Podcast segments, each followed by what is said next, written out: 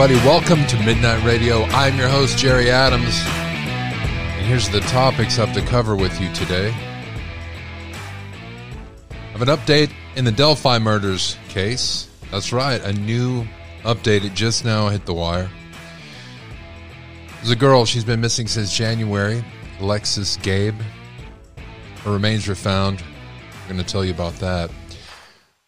Late last night, there was a murder in La Plata, but this one has some interesting twists to it, and we're going to talk about that. A 1974 cold case, a murder of two teens. There's been a man arrested. We're going to talk about that. There's been a man accused of chopping up his roommate in Phoenix, and this has some interesting similarities to some other cases I've heard lately.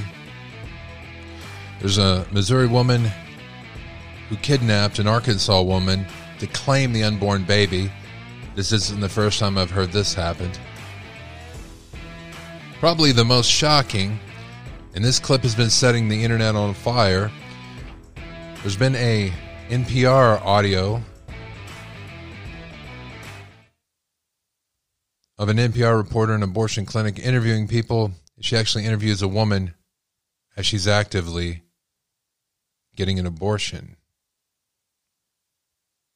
People are really upset about this. We will talk about this. I'll play you a little bit of that clip. And finally, what is it like to die and come back from the dead?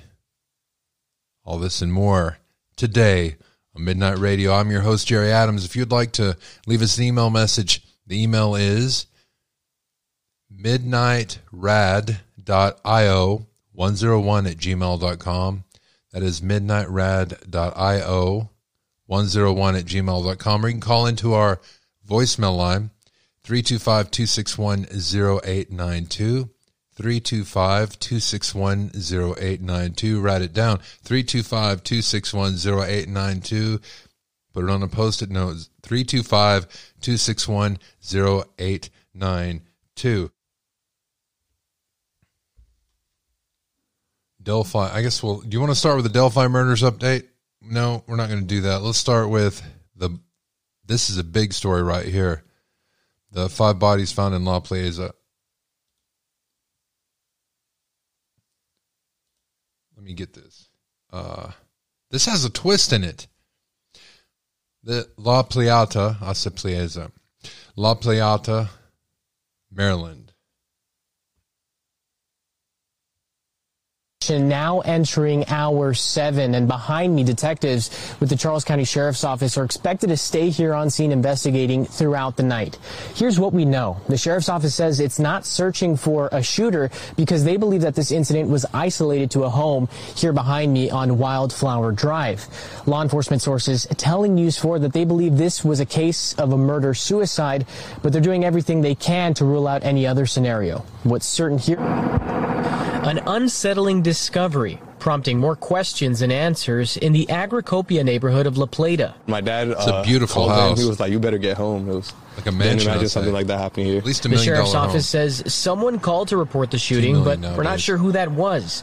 Investigators working now to establish the identities and the relationships between everyone involved. I can only tell you that a witness uh, called in the report, so I can't elaborate any further at this point. Neighbors shocked to see their street covered in police tape, but authorities say there's no threat to the public. This is a safe community. There's very little activity, police activity in here. We fully anticipate this to be uh an isolated incident. The sheriff's office says there's no clear motive at this I'll tell you point in the about that. investigation. The chief of police calling instances like this a rarity. Time that you've been in law enforcement, have you seen something like this?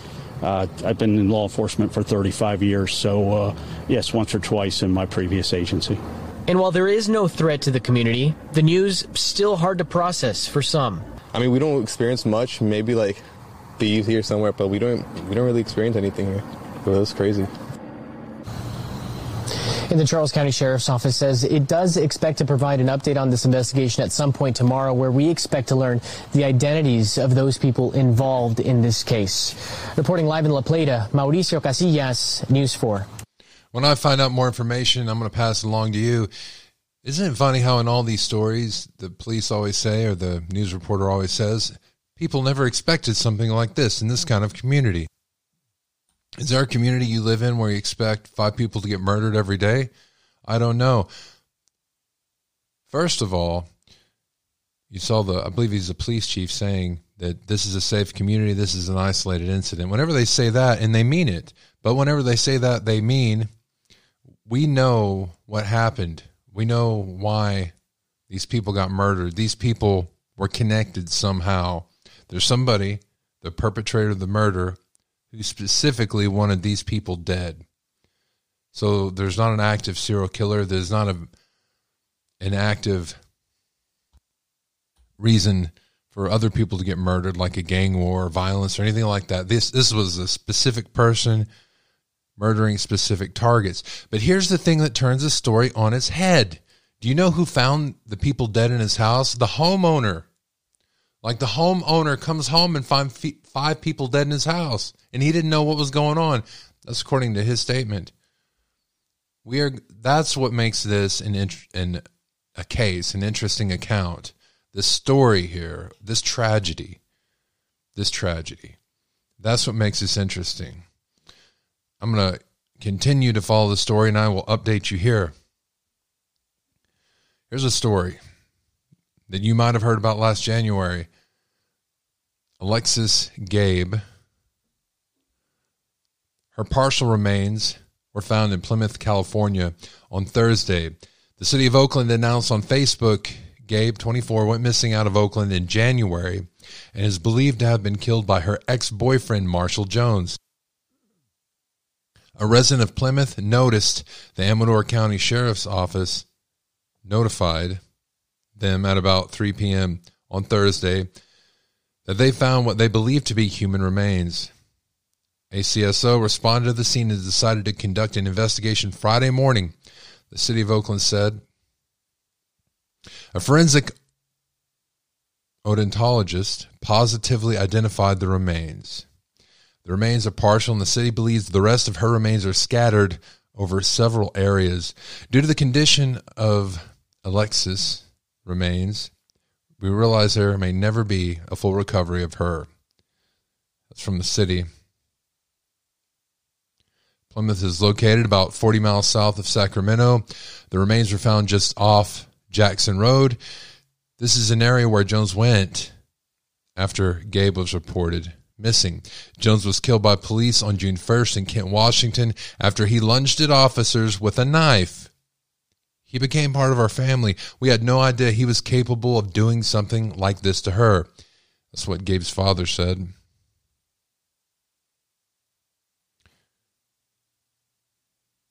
For a full timeline regarding Gabe's disappearance, here's a link and I will put it in the show notes.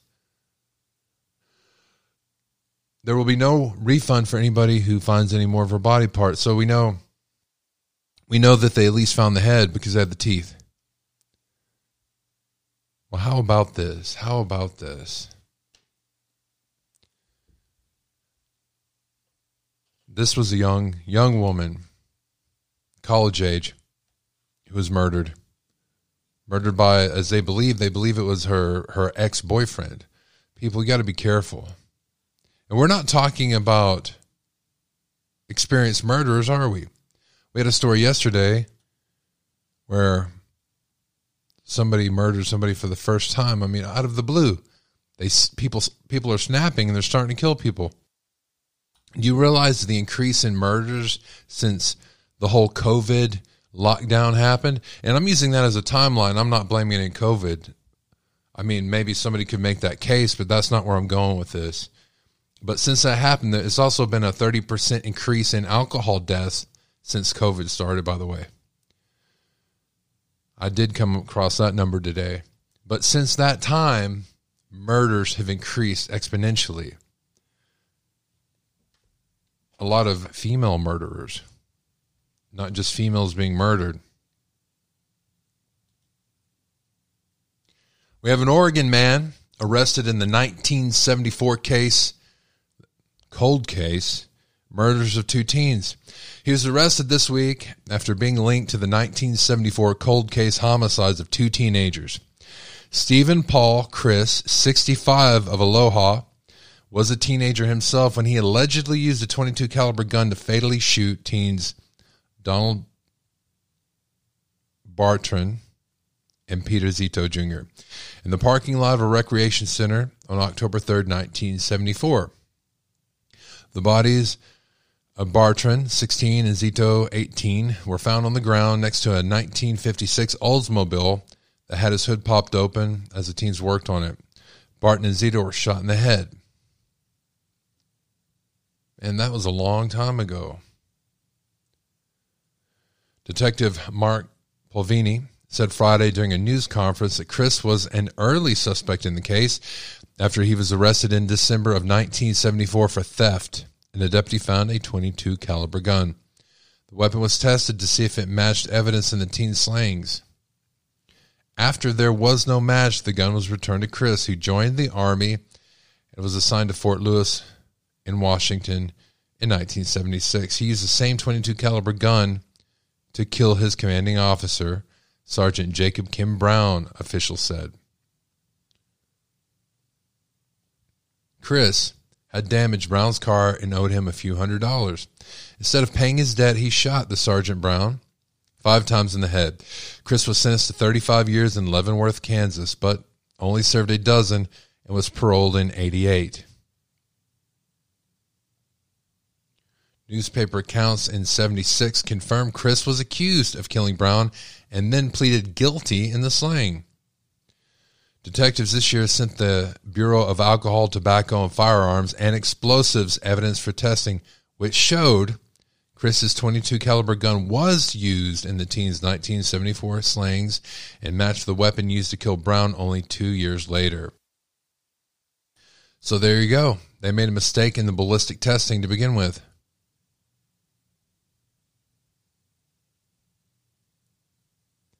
Again, this is from the detective. The gun Steve Criss used to murder Sergeant Brown was, in fact, the same gun he used to murder Donnie Barton and Pete Zito.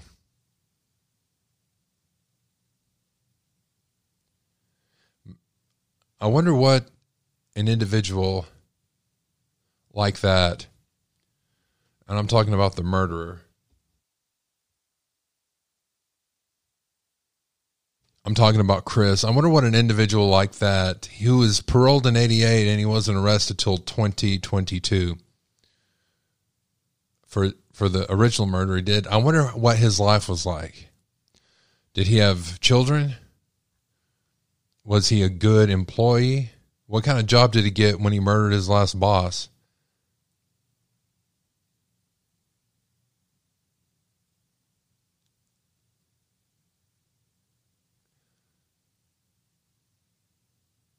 I'm I'm interested.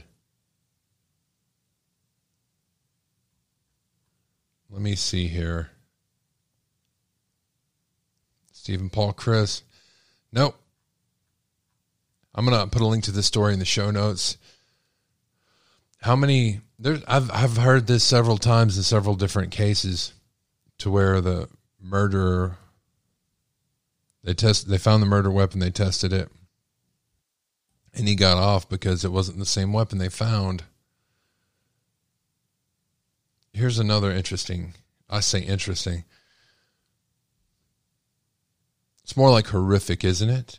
It's a man accused of killing his roommate by chopping up his body inside of a Phoenix home. We begin tonight with new details on a gruesome murder in Phoenix. This man, Thomas Wallace, is accused of using a chainsaw to kill an elderly man living in the same home. Wallace was in court today, but the murder he's accused of happened more than a month ago. The victim's family hadn't heard from him for a few weeks, and the police officers who went to check on him found him dismembered inside his own home. Michael Raimondi is live near 27th Avenue in Camelback. And Michael, you've been learning more about this man from his neighbors. Yeah, neighbors are really just stunned to find out what happened inside the house behind us. They told us an Air Force veteran in his 80s lived inside this home and were just shocked to find out that someone living here allegedly murdered Tim. So they were just telling me today he will certainly be missed. A Phoenix neighborhood is now wondering why something so violent would happen here. He was just a great guy. Ruby Lowry knew the man across the street since the 70s when they moved here. Police have not identified the man who was killed. Ruby didn't want to show her face, but she wanted to share he was the neighborhood handyman. Oh, he was a very good neighbor. He was a very good man. He would help anybody. And according to court paperwork, he helped Ramona Gonzalez, who moved in with him. Last April, he helped one of her friends move in too. That friend, Thomas Wallace, is the one accused of murdering the homeowner. The family of the victim hadn't heard from him for four weeks. They called police to check on him. When they went inside, they found him dismembered in trash bags. Very sad. Like I said, he didn't deserve to. Police say Wallace used a chainsaw to murder the man, but they aren't sure why. Wallace is now being held on a million dollar bond. I hope they get what they deserve, you know. Because, like I said, he he was to help anybody. That's why he probably had him over there. As for that woman, Ramona, who was living here a couple of years ago and then brought Wallace here to live as well. She is facing charges for selling some of the stolen items she took from the homeowner here. As for Wallace, he is expected back in court next week. Police say they found the chainsaw at a pawn shop and could smell decomposition on it. And in the saw blazers, pieces of flesh and torn ligaments. It does look like there was some form of drugs involved with the people, the murderers. So if we get any updates on this, I will cover it. Links to this will be on the website. If you'd like to call in, you have a comment or question about some of the comments, some of the comments I'm making, or some of the stories we're dealing with today. The phone number is 325 261 0892. 325 261 0892. We're about to talk about, about abortion.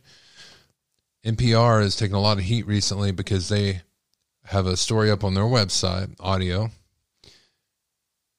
of a woman actively getting an abortion while being interviewed. Plus, it's an anti abortion piece. So they're getting a lot of heat from the Republican Party about this in a time when they're trying to trying to get money raised for candidates and uh, we're days away from the November elections of course. So they're trying to use abortion as a hot topic. I know it was ruled by the Supreme Court that abortion c- cannot be ruled legal by the Supreme Court on a national level. And that opened it up for the states to have their say on whether abortion is legal or not in their jurisdiction, in their state. Not that abortion was illegal, but that it was illegal, unconstitutional for the state to impose, for the feds for the federal government to impose that on the states. So this is a hot topic for the Democrats right now is they say that abortion is made illegal by quote unquote Republicans and that the Supreme Court is not valid because they are against the whole democratic republic process. So that is what's on the line here. That's why this was produced. And the outrage comes, people are outraging because of this story, because NPR, National Public Radio, is not only publicly funded, but it is government funded. So that's why they're having backlash on it for it to be so partisan. And basically, this is what they're saying doing election issues to campaign for the Democratic Party. Now, there's supposedly, I've heard in the works, there's going to be some backlash through some of the things the Democratic Party has done in the past four years, two years rather, since Biden has been in office. And that started with Twitter when it was bought by Elon Musk and he started evenly distributing their censorship and firing off and laying massive amounts of people. Now, from the intel I've gathered, this is all this is not good. I'm not saying that any of this is good. Just follow me here. I heard that this is also going to fall and hit YouTube to where you're going to have equal censorship on both sides, but the people who were activists behind the scenes against the uh, Republican Party are going to get fired, but it's going to clamp down on free speech for both sides. Hello. So expect that, expect all that to happen. I'm telling you right now. So I'm going to, we're going to go over this story right now. This is about the abortion clinic. Uh, a lot of people want this pulled off. There's a editor's warning disclaimer on the story. There's going to be links for you can so you can listen to the full thing, the full audio article on NPR. Now the link to this is on the podcast podcasting show notes. Podcasting show notes. It's not on YouTube, it's not on the website or anyplace else. This is just me and you right here, broadcasting live now on midnightrad.io. But the link is only going to be in the podcast show notes and all your favorite podcast players. We're on Apple, we're on Google, uh, we're on Android, we're on everything. That is Midnight Radio. Okay, I'm about to play this clip for you. I've listened to this article, but not this part. I got it to the part where she's interviewing the woman that's getting the abortion. And I do encourage you to listen to this whole article, this whole clip here. It's about 11 minutes long. And it shows you the minds of the people that are there getting abortions. It talks about some women are there because there's this one woman that had two or three kids and had money. She had a husband she was a stay at home mom and her last kid was getting old enough to go to school. So she wanted to have an abortion because she didn't want to have a new kid that she had to stay home. She wanted to go out and back in the workforce. There's this other woman who was about to get a divorce. She was in the process of divorce when she had a one night stand and got pregnant for it. And she didn't want to have that baby. And they're talking again. So when the federal government said that the federal government the Supreme Court didn't have the right to rule again on abortion. It was it should be handled by the states. And this opened up to all the state governments to make their, you know, to pass their own laws on it. That is where the abortion issue was being taken care of at the state level. So it was going back and forth. And these women are, this one woman who had a one night stand during her divorce she had to wait until 14 weeks. She had to have the baby in her for 14 weeks. And she calls it an it. It's not alive to her. But they're really pushing against this narrative about the government outlawing abortions and pro choice. Like their government's not pro choice. All right. I'm going to play this clip for you and we'll talk about it on the flip side. Yeah. This next patient is not one of the patients you heard before. She's asked that we not use her name. She's from Michigan. She already has one kid. She's having her abortion at about 11 weeks. Nearly all abortions in Michigan are before 13 weeks.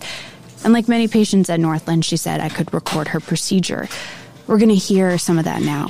So I am just going to get you set up on the table and we're going to do that sedation medicine. Okay. I'm going to pull this out under your legs. Most patients are partially awake during the procedures. They get IV medication for pain and anxiety.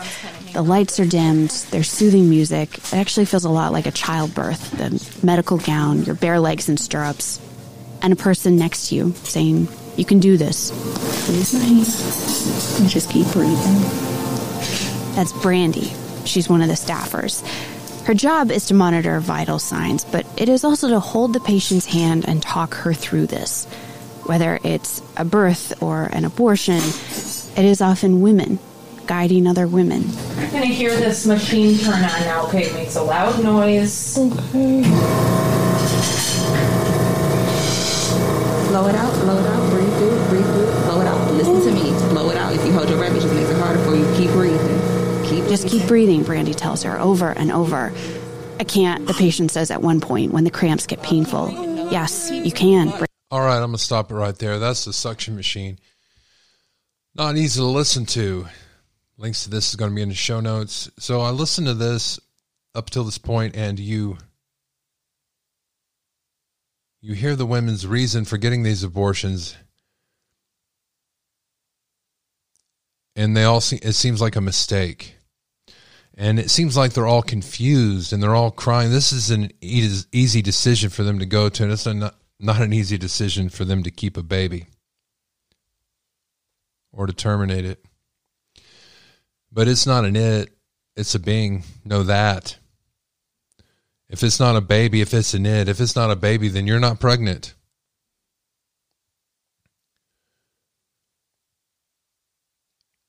And the whole idea women should have the freedom to choose. It's their body and their choice. Yet the government tried to mandate COVID vaccines on everybody that didn't want it, and even those that wanted it. But there's a narrative of my body, my choice. No. And if it's your body, your choice, and you're pregnant, either you're pregnant or you're not. If you're pregnant, then you have another body inside yours. So, because of your decisions, you are terminating another life. You're giving another life the death penalty because of your mistakes, because of your confusion. These are some of the arguments your mind can form. I'm leaving it up to you to think for yourself. There's going to be a link to this entire clip on the show notes of this. I'd like to hear from you, know what you think. So let's talk about when a baby becomes a baby or a, an entity, a person. Here's my view on that. If you look at my YouTube page where I met Jesus, that happened before I was born. These are memories from before I was born. Believe it or not, this is what I believe. So if this was before I was born, and according to the Bible, he said, I knew you before I knit you together in your mother's womb. Look that one up. That's according to what that's what God thinks. That's what he thinks when you became a person. I knew you before I knit you in your mother's womb. That's before you were born. We're talking about cellular division, and that happens in the zygote phase. And not at conception, it's before conception. Chew on that one because there's no time. There's no time in heaven. So I believe, and I don't know everything, okay? So I'm not self righteous or anything like that or give or make up information. This is from the information I legitimately have. So he knows you before you're born. So, what about the babies that are aborted? Well, he knows them too. I don't know. What happens to them, I don't know. I assume babies that are aborted go to heaven. I'm pretty sure, but I don't know. But I do know that they're people before they're born and they're murdered because of a choice. What do you think? I would love to hear from you. You don't have to agree with me. I won't be mad at you. Maybe I'm wrong. This is the way I look at things. Well, this is the way I look at things. Everybody that has an opinion, I listen to. And I, in my mind, I have a little scales and it tips in your favor. Your favor. I put I put the benefit of the doubt or the the bias towards what you believe. And I listen to what you say and I judge it with what I know. And if I'm wrong, well, I don't want to go around my rest rest of my life being a, a dumbass with my own beliefs, do I? No. We all seek the truth, right? So basically it's the scales of truth. And I can either, okay, I, I understand, or I'll it'll you know, the truth is a truth. I'll know it's not true and dismiss what you say in my mind. And you should be like that too. You shouldn't go around with your own beliefs, whether just because you were taught that. You should always weigh what you're told. It's called discernment. But I can't do that if you don't tell me. Phone number is 325 261 0892. Do you think NPR was okay for playing this clip? Personally, on that note, I think it's a very good story. It didn't, to, for me, it's not pro abortion. It's like a horror story for not having an abortion And maybe if you're pro abortion, it makes you angry at those forces that are stopping you from being able to have access to abortion, which really is in the state of Michigan. It's in the voters of Michigan. That's up to you, not the federal government anymore. But in your elected officials in Michigan. But this is the facts being reported, right? With a bias. Phone number 325 261 0892. 325 261 0892. You can leave up to a three minute message on there. You can email me. Email me midnightrad.io101 at gmail.com. Midnightrad.io101 at gmail.com. Midnightrad.io101 at gmail.com. I'd like to talk to you about these issues. I've got an update. Yes, I do. We have an update on the Delphi murders case. This is just breaking right now. A northern Indiana judge has recused himself from the case of two slain teenage girls, an Indiana Supreme Court spokesman said on Thursday. The Indiana Supreme Court is in the process of appointing Allen County Supervisor Court Judge Fran Gull, a special judge in the case, after Carroll Circuit Court Judge Benjamin Dieners Diener's recusal. And she went on to say that a judge does not have to explain a reason for recusal. Diener's recusal came on the same day he approved a request from Carroll County Sheriff Tobe Leazenby to transfer Richard Allen, the suspect of the 2017 killings, to the Indiana Department of Corrections for safety reasons. In order to transfer Allen, Diener wrote, this finding is not predicted on any acts or alleged acts of the defendant since arrest, rather, a toxic and harmful insistence on public information about defendant and this case. So this judge is blaming the public, the public wanting to know the details of the murder and what the police have. Diener said the court found Allen to be in imminent danger of serious bodily injury or death, or represents a substantial threat to the safety of others. He also addressed what he termed the public bloodlust for information in this case, calling it dangerous and saying all public servants, all public servants working on the case do not feel safe or protected. The order went on to the state's public desire to learn about the case and access court records was inherently disruptive to court operations.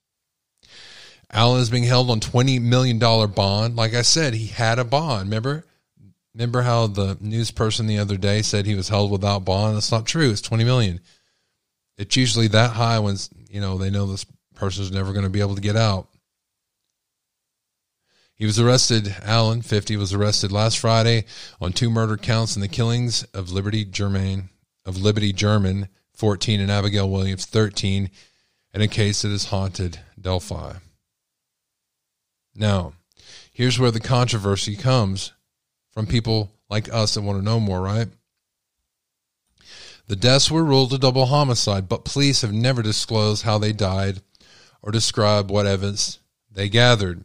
A relative had dropped them off at a hiking trail near, Monon High Bridge, just outside their hometown of Delphi, about 60 miles northwest of Indianapolis. Their bodies were found the next day in a rugged, heavily wooded area near the trail.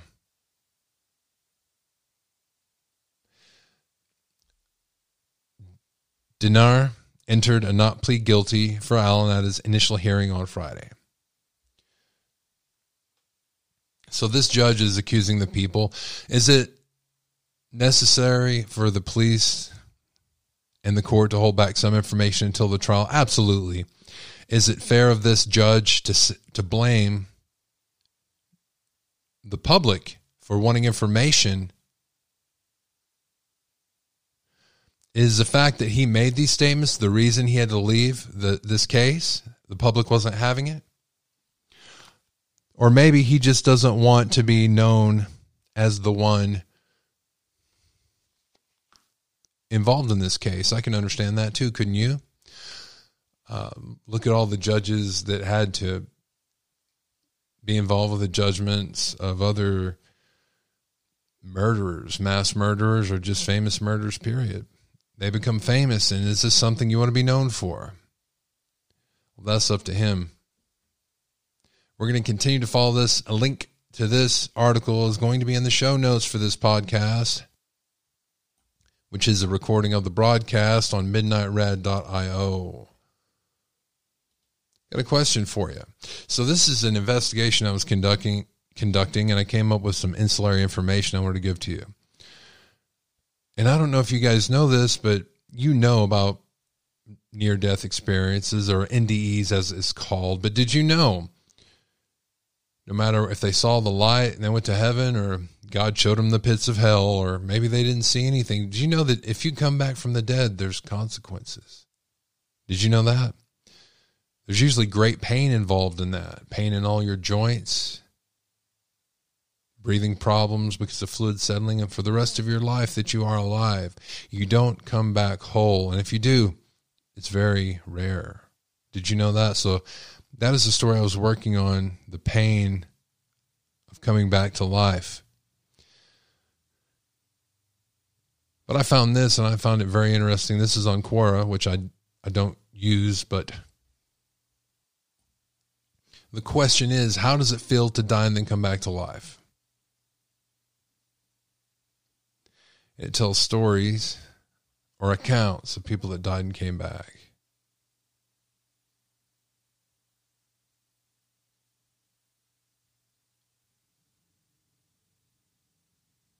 Oh, here's an interesting one.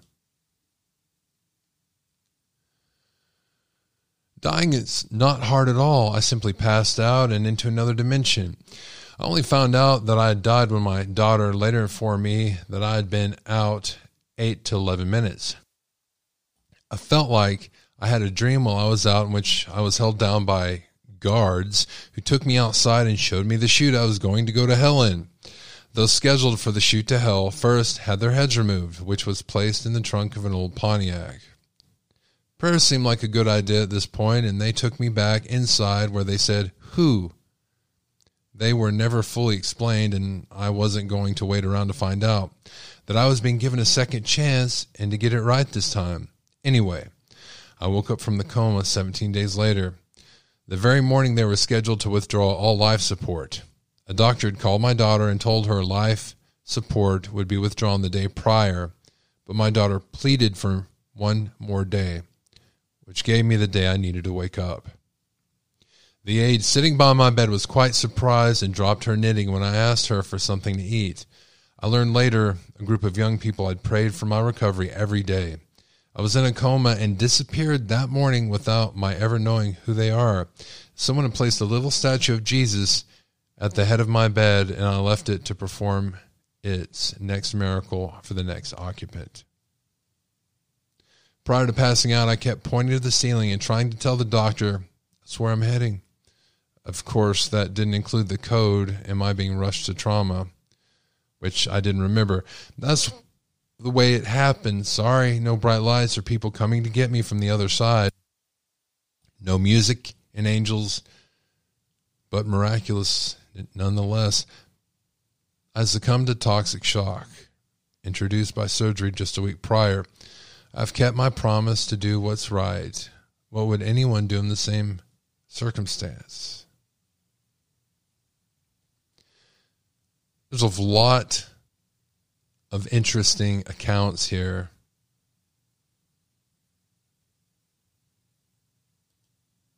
I'll read one more to you, and I'll leave the rest to you. I was a child, as I remember, about four or five, given the timeline of events in my life, staying with my grandmother at the time. I just remember being woken up by my grandmother. For some reason, she was frantic, but I was so tired, I just wanted to go back to sleep. Why can't I do that, Grandma? She forced me to get out of bed and gave me some soup. The Wild Thornberrys was playing in the background, and I almost fell asleep in my soup a couple of times. My, my mother walked through the front door, and though I was happy to see her, I wasn't sure why she was there. She wasn't supposed to be there, not until the end of the weekend. And why had someone And why had she gone shopping for clothes? And most importantly, why did I have to change into them? None of these women understood I just wanted to get some damn sleep. I'd been woken up from one of the best naps I can remember. When the front door opened again, it was a couple of EMTs. They were very friendly, especially to my mother and grandmother, because I think they really needed a friend at that moment. They led me and my mother outside and into the back of an ambulance. I was friends with the EMTs, but they talked too much. I don't remember anything they were saying, but I do vividly remember the brief moment in time when I was suddenly watching them talk to me. Actually, I lied. They were talking to my mother, telling her to back up and give them space. I was finally asleep. I could see it, but they didn't like it very much. I don't remember waking up, but I obviously did at some point. And my next memory is being in a hospital with an oxygen mask on. I was told I couldn't leave until. Geez, I can't even remember that until I breathed in all the oxygen, until I'd been breathing normally for a set amount of time. I just wanted to be home. I later learned that my grandmother had been calling me to eat, checking on me when I didn't respond after a while, and discovered I was in bed, not breathing. She called my mama, my mother and an ambulance. My mother hadn't gone shopping. She just bought some clothes from home, and I flatlined in the ambulance. The best way I can describe the experience is dreamlike. I didn't understand anything that was going on, and when I finally went, I felt comfortable. All that said, I'm still terrified to ever go again, mostly because I know I most likely won't get to come back next time. If you'd like to read this account and countless more, and they're all very fascinating and interesting, you can do that on our show notes page of the podcast. I'm going to put a link. I'm going to put a link to this. Thank you for joining me yet again. I'm going to try to make this a daily thing. I'm going to put a. I'm still saying I'm going to do this because I am. I'm going to put a schedule of this on the community page of my YouTube and a schedule of this on my website, midnightrad.io. And I'll put a schedule of this in the next podcast so you know when you're live on midnightrad.io. In case you want to listen live and respond while we're doing this because this is a live show recorded and sent out to you as a podcast. Thank you for tuning in. Really appreciate it. If you have a comment or question about any of the stories or issues that you heard about right now in this episode, it's 325 261 0892. 325 261 0892. Come in and join the conversation. 325 261 0892. Again, the email address is midnightrad.com io at gmail.com. Actually, that is midnightrad.io101 at gmail.com. The link to that in the show notes. Until next time, God bless.